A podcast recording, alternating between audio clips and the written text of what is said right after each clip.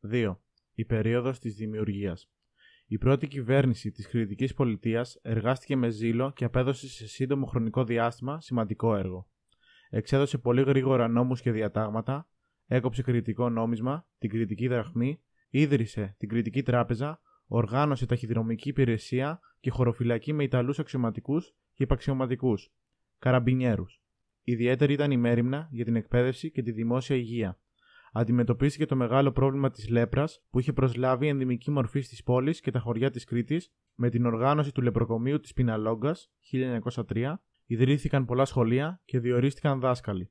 Ένα σοβαρό ζήτημα που επίσης αντιμετωπίστηκε με επιτυχία ήταν το καθεστώς της τοπικής εκκλησίας.